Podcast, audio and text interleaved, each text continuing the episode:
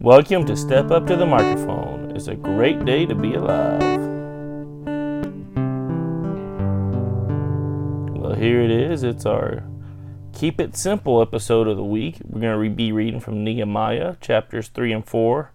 If we get up to it, we'll go to 5 too. We'll see. We'll see how the Holy Spirit wants to play this one out.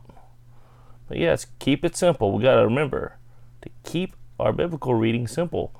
Keep our thoughts simple we tend to overcomplicate things, make them way too difficult when there's normally a simple solution, a simple thought process. So that's the whole plan on this. I'm going to keep it simple. Now, normally I do some news before we get into this, but you know what? I think we've had enough news for the week, other than the Arizona Maricopa County going on. There really isn't much to look at today. And I want to hold that off until it's complete because I think it's going to be a complete bombshell and a complete game changer on how this country goes forward. So let's get on into this.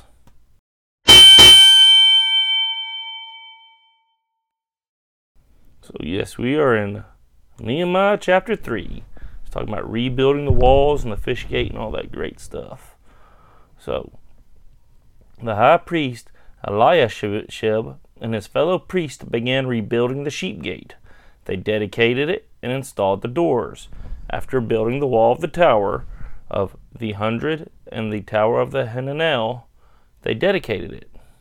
The men of Jericho built next to Elishabib, and next to them Zaccur, son of Imri, built. So they went and dedicated these. That's a very important thing. I mean, you like dedicating your children, like dedicating your churches, they dedicated these walls. It's very smart to dedicate to the Lord.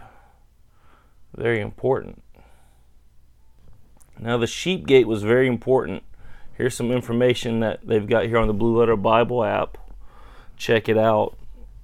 Um, this gate is supposed to have immediately communicated with the temple and to have been called the sheep gate because the sheep intended for sacrifice passed through it. But after all which learned, men have written on the subject, which is but of little interest. We scarcely know anything about these gates, what they were, why called by these names, or what part of the wall they were situated, beyond what may be learned from the parallel passages of Nehemiah 12:39 and John 5:2. So we will be in Nehemiah later on, but yeah, let's check out John 5:2 and see what it says. And John 5 2 reads, And now there is in Jerusalem by the sheep gate a pool which is called in Hebrew Bethsaida, having five porches. So Bethsaida is the Hebrew name of it, or the the pool that's there. But it's mentioned there that that was the sheep gate was still there. So now we'll get back into the passage.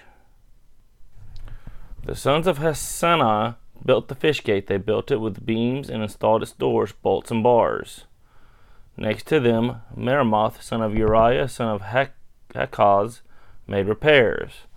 Beside them, Meshullam, son of Berechiah, son of Mesh, Meshizabel, made repairs. Next to them, Zadok, son of Baana, made more made repairs. Beside them, the Tekoites made repairs, but their nobles did not lift a finger to help their supervisors. Alright, so let's continue here. Joiada, son of Paseah, and Meshullam, son of Besida, repaired the old gate. They built it with beams and installed its doors, bolts, and bars. The bars, that's like their locking mechanism. Next to the repairs were done by Melatiah, the Gibeonite, Jadon the Mer- Meronothite, and the men of Gibeon and Mizpah, who were under the authority of the governor of the region west of the Euphrates River. After him, Uzziel, son of Hurhiah, the goldsmith, made repairs, and next to him, Hananiah, son of the perfumer, made repairs. They restored Jerusalem as far as the broad wall. Next to them, Rephaiah, son of Hur, ruler of half the district of Jerusalem, made repairs. After them, Jedediah, son of Haram, Haramoth, made repairs across from his house. Next to him, Hattush, son of Hashabniah, made repairs. Malchijah, son of Hiram, and Hashub, son of Pethamob, Moab, made repairs to another section as well, as to the Tower of the Ovens, which that would be where they would most likely be making the bread, or there were ovens in the area, is what I'm getting from the historical references. Beside them, beside him, Shallum, son of Haloshesh, ruler of half the district of Jerusalem, made repairs, he and his daughters. So as you see, they had tons of people working on this wall, making their city secure, much like we need to be doing with our country. We need to be making it secure to keep it from attack. So let's continue. The Valley Gate, the Dung Gate, and the Fountain Gate. Hanun and the inhabitants of Zanoah repaired the Valley Gate. They rebuilt it and installed its doors, bolts, and bars repaired 500 yards of the wall to the dung gate. Mashijah, son of Richab, ruler of the district of Beth Hekersham, repaired the dung gate. He rebuilt it and installed its doors, bolts, and bars. Shalon, son of Kolhazeh, ruler of the district of Mizpah, repaired the fountain gate. He rebuilt it and roofed it. Then he installed its doors, bolts, and bars. He also made repairs to the wall of the pool of Shiloh near the king's garden, as far as the stairs that descend from the city of David.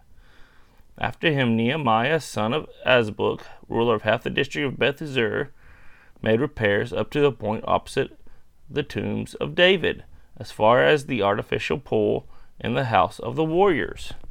Next to him, the Levites made repairs under the Rehum son of Bani. Beside him, Hashabiah, ruler of half the district of Keilah, made repairs for his district.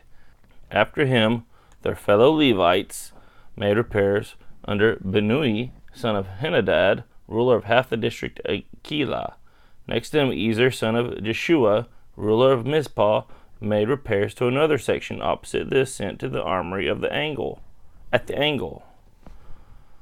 So you see, they had a bunch of people working on this, and all this came from King Darius giving the word to Nehemiah to do this. After him, Baruch, son of Zabbai, diligently repaired another section from the angle to the door of the house of the high priest Eliashib. B- beside him, Meremoth, son of Uriah, son of Hakaz, made repairs to another section from the door to Eliashib's house to the end of his house. Next to him, the priests from the surrounding area made repairs. After them, Benjamin and Hashub made repairs opposite their house. Beside them, Azariah, son of Masai, eh, son of Ananiah, made repairs beside his house. After him, Binnui, son of Henadad, made repairs to another section from the house of Azariah to the angle and the corner. Palal, son of Uzziah, made repairs opposite the angle and tower that juts out from the king's upper palace by the courtyard of the guard.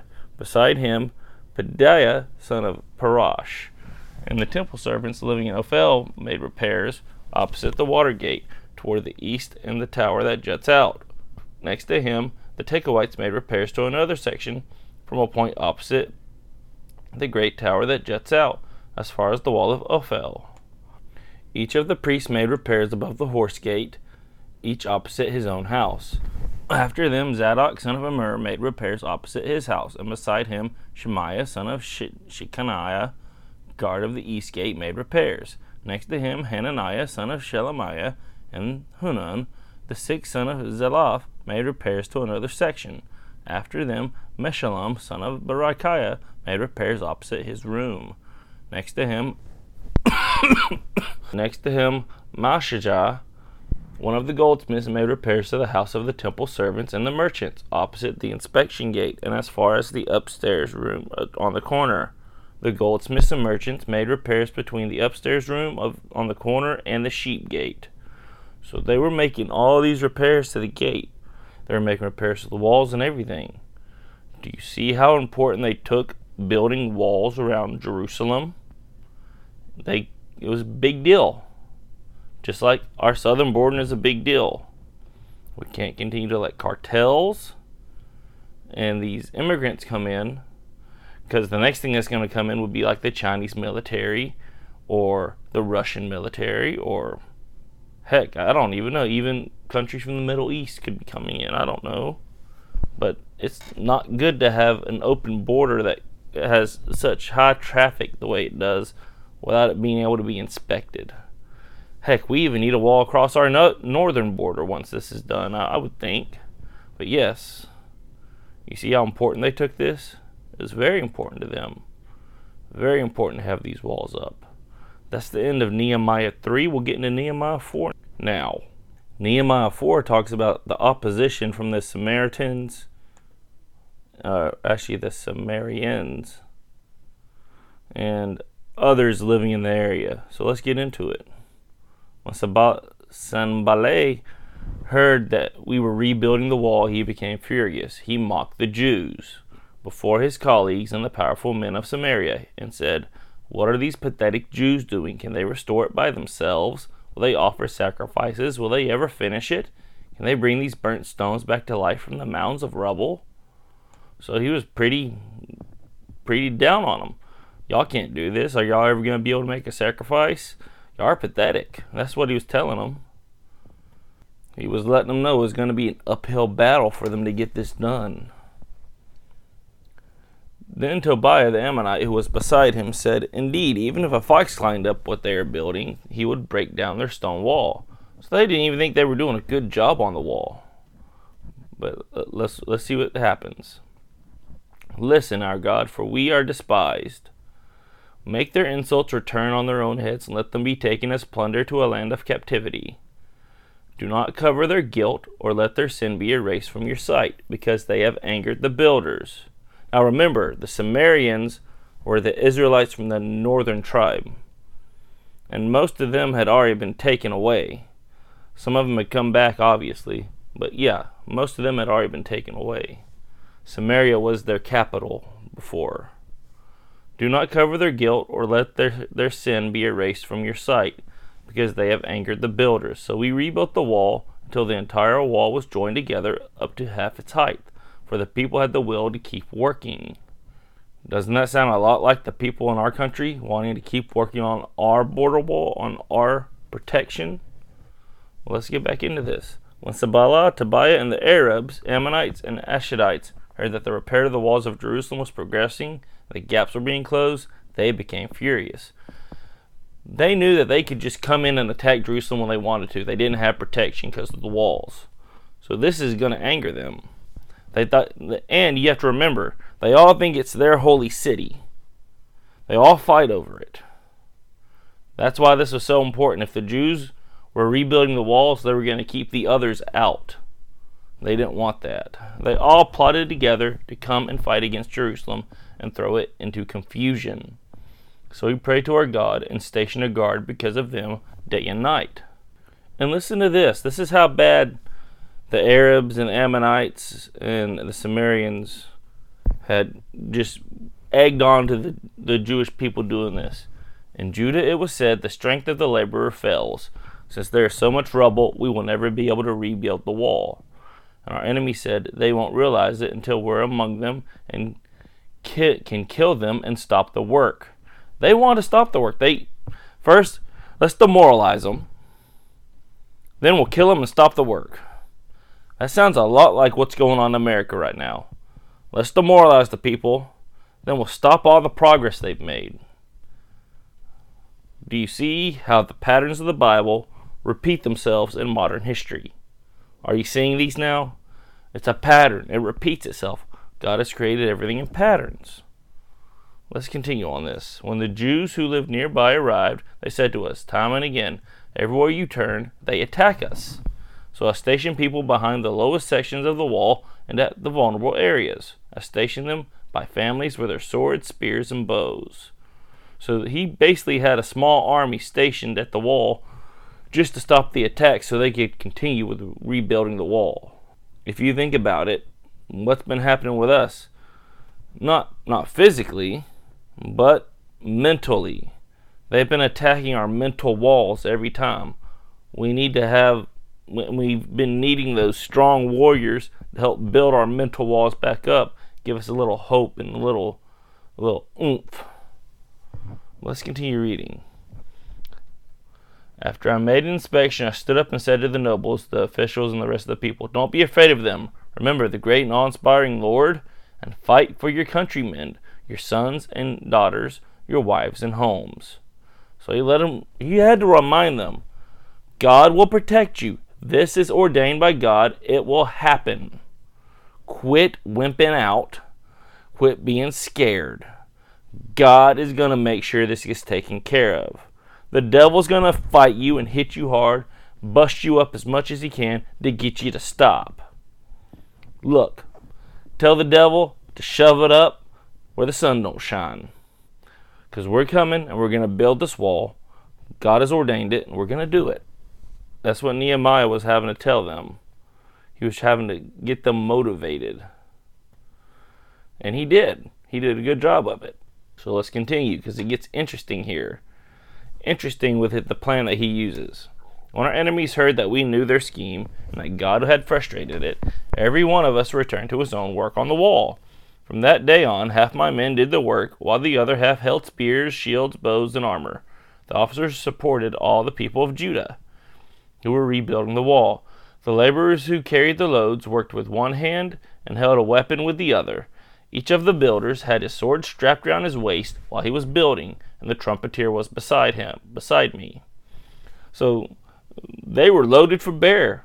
They had their swords, they had their spears, they were ready to go if they were attacked.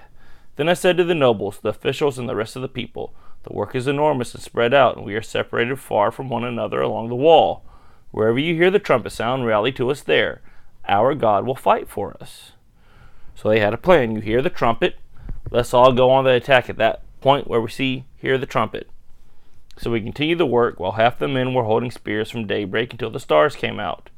At that time, I also said to the people, Let everyone and his servants spend the night inside Jerusalem so they can stand guard by night and work by day. So they were even afraid that they were going to have the wall destroyed at night. So they needed night guards.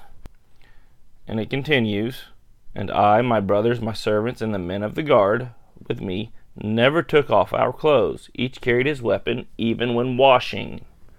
So, yeah, it was pretty dire times there to get the wall done. They ended up getting it done. But you see what they had to do. They had to be alert. They had to be on the ready. We're not on the alert or or the ready. I mean, seriously. They tried stopping the Maricopa thing Friday. Luckily, they couldn't put up the money to do it. Otherwise, it would have been stopped. It's not going to be stopped. God has eh, ordained that Arizona flips the whole thing on their heads. But yes, you have to be on the alert, just like the the Israelites from Judah were on the alert while rebuilding the wall under Nehemiah. Now things get crazier in chapter 5 because we get into a topic that we're fighting with right now in America social injustice. And, you know, I'm going to put it this way there's only one race in America. We need to be, quit being divided by color because color doesn't matter. We're all human, we all have souls. We all have a choice between right and wrong, loving each other or hating each other. So we need to get over it. So let's get into chapter 5 right here about social injustice in, ne- in the book of Nehemiah. There was a widespread outcry from the people and their wives against their Jewish countrymen. Some were saying, We, our sons, and our daughters are numerous. Let us get grain so that we can eat and live. Others were saying, We are mor- mortgaging our fields, vineyards, and homes to get grain during the famine. Still others were saying, We have borrowed money to pay the king's tax on our fields and vineyards. We and our children are just like our countrymen and their children, yet we are subjecting our sons and daughters to slavery. Some of our daughters are already enslaved, but we are powerless because our fields and vineyards belong to others. I became extremely extremely angry when I heard their outcry and these complaints. Doesn't that sound a lot like some of the stuff going on today about people complaining about things not being fair? So let's continue with this. After seriously considering the matter, I accused the nobles and officials, saying to them, Each of you is charging his countrymen interest so I called a large assembly against them. I said, We have done our best to buy back our Jewish countrymen who were sold to foreigners, but now you sell your own countrymen, and we have to buy them back. They remained silent and could not say a word. So, they were buying back Jewish people, the Jews and the Israelites that were sold into slavery. And I said, What are, you are doing isn't right. Shouldn't you walk in the fear of our God and not invite the reproach of our foreign enemies? Even I, as well as my brothers and my servants, have been lending them money and grain. Please let us stop charges this interest, charging this interest. Return their fields, vineyards, olive groves, and houses to them immediately, along with a percentage of the money, grain, new wine, and fresh oil that you have been assessing them. So basically, he was telling you, you're going to follow the law of Jubilee or else. They responded, We will return these things and require nothing more from them. We will do as you say. So I summoned the priest and made everyone take an oath to do this. So he was enforcing Jubilee on them, which is something I pray gets enforced here, because that would be awesome. And Jubilee goes into the time of Moses, and every 49th and 50th year, people's debts will be erased. Awesome thing. I also shook the folds of my robe and said, May God likewise shake from his house and property everyone who doesn't keep this promise. May he be shaken out and have nothing. The whole assembly said, Amen, and they praised the Lord. Then the people did as they had promised. So they went through with the Jubilee like they were supposed to. God loves it when we follow his commands. Jubilee is a command that we're supposed to follow as believers in Christ. And if you actually follow history, you'll realize that a large population of America are the Israelites that migrated from the Assyrian captivity. They ended up in England and Scotland and America. But we aren't taught that. We're taught something completely different. But yeah, that's do your history research. Then go and look at what the Bible says. Amazing things, and they line up exactly. So let's continue with this. The book of Nehemiah, chapter 5. Furthermore, from the day of King Artaxerxes appointed me to be their governor in the land of Judah from the twentieth year until his thirty second year, twelve years. I and my associates never ate from the food allotted to the governor. The governors who preceded me had heavily burdened the people, taking from them food and wine as well as a pound of silver. Their subordinates also oppressed the people, but because of the fear of God, I didn't do this.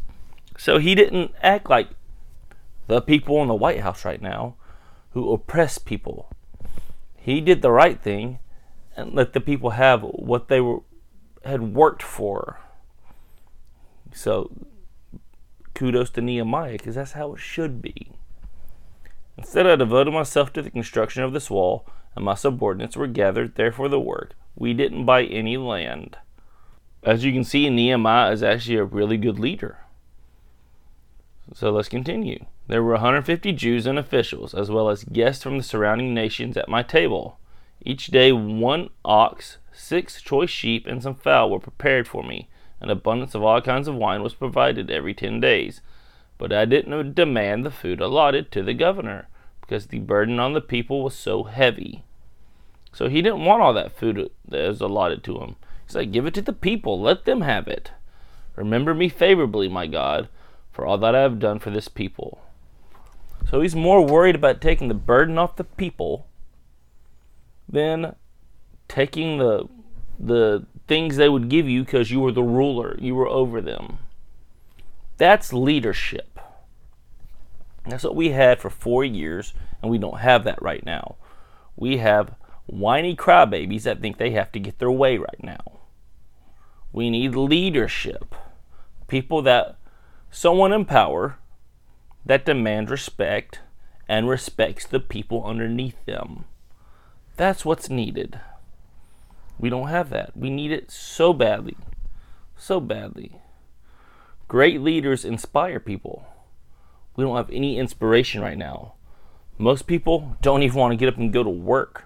Police officers really don't want to go to work because of this moron in office that attacks every time he can. So, yeah, Nehemiah, great leader, took care of the people, did the right thing. Amazing. We need more people like him in our modern times. That would solve a whole bunch of issues. Of course, he was devoted to God. He had a moral compass. That's something we can't say about today. We don't have a moral compass. We have boys thinking they're girls, and it's being taught in our school system. We also have other crazy things going on. I mean, seriously. But Nehemiah was a great leader. He got the wall built. And we'll continue with Nehemiah again next week. We'll start with chapter 6 and see how far we go from there. Because he did some great things. He did some great things for the Jewish people. You have to remember the Jewish people were the tribe of Judah and the tribe of Benjamin that lived in the country of Judah after Israel and Judah split. So remember that whenever we say Jewish at this point in time, which they weren't Jews before Israel and Judah split, they were just Israelites or Hebrews. They became Jews when Israel and Judah split. So remember that. That's when they became Jews. That's why I'm able to say confidently that more than likely you have Israelite blood in you if you're an American citizen and you came from Europe. And there's a great chance that you have Israelite blood in you if you came from West Africa. It's just, God said He would scatter the Israelites throughout the nations. Heck, you could be Asian and have Israelite blood in you, or Middle Eastern, or Russian. He said they would be spread throughout the nations and there's been proof that they've been finding that the Israelites were spread throughout the nations. So, let's get into some good news because we need to end this thing with some good news. I know the first chapter today was kind of boring, so let's end this thing with some good news. Make it a great day for everybody and just celebrate a little bit.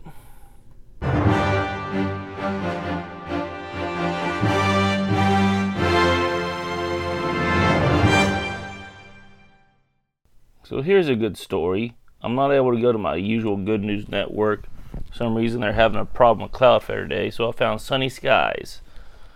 This episode, and this is man surprises twins with every item on Christmas list list after balloon travels 600 miles. So you got two four-year-old twins from Kansas released balloons with their Christmas list attached for Santa. A man in Louisiana found one of them and honored the girl's wishes. Wasn't that sweet? Luna and Gianella's mother, Leticia Gonzalez, told Good Morning America she had no expectations that anyone would respond to the balloons. But when one of the balloons was discovered by Alan Bamberg in Grand Cane, Louisiana, he took to social media to find out more. That's just sweet. That's just sweet. He opened it and it was a Christmas list. I just had to do something for them, Bamberg told Great Good Morning America.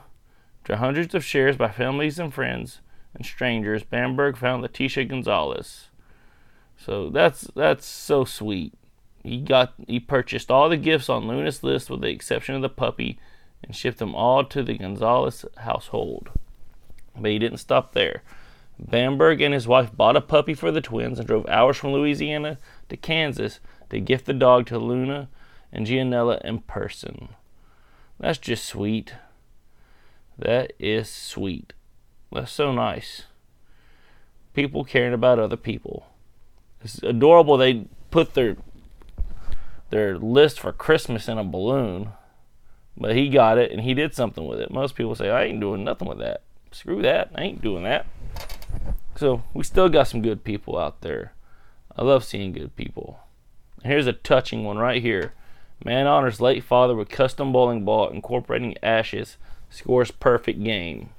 You know, parents are a big part of our life, so this this is a touching story. Bowling was a family affair for the Hinkle family. Growing up, John and Joe Hinkle remember late nights at bowling alleys with their parents. Their father was the one who introduced them to the sport, and though he was good at it, his son John Hinkle became a two-time NCAA bowling champion and was even better than his dad. In 2016, John Sr. passed away, and since then his son has been trying to find a way to honor his late father through the sport they both loved. So he went and had a bowling ball made. So that's sweet. Now John Hinkle in Peoria, Illinois still bowls, but this year he did something a little different. The 30 year, 9 year old bowls two handed, which is legal as long as there's no thumb hole on the bowling ball. So John had his father's ashes added into the thumb hole of his bowling ball, and then he took the ball to his league night. He went the extra mile. He, you know, parents are so important. So important. So that's sweet that he wanted to include his father who passed away in it. That's all we got for tonight, y'all. Y'all have a great day. Enjoy. God bless. And remember, if you liked it, hit that like button and subscribe.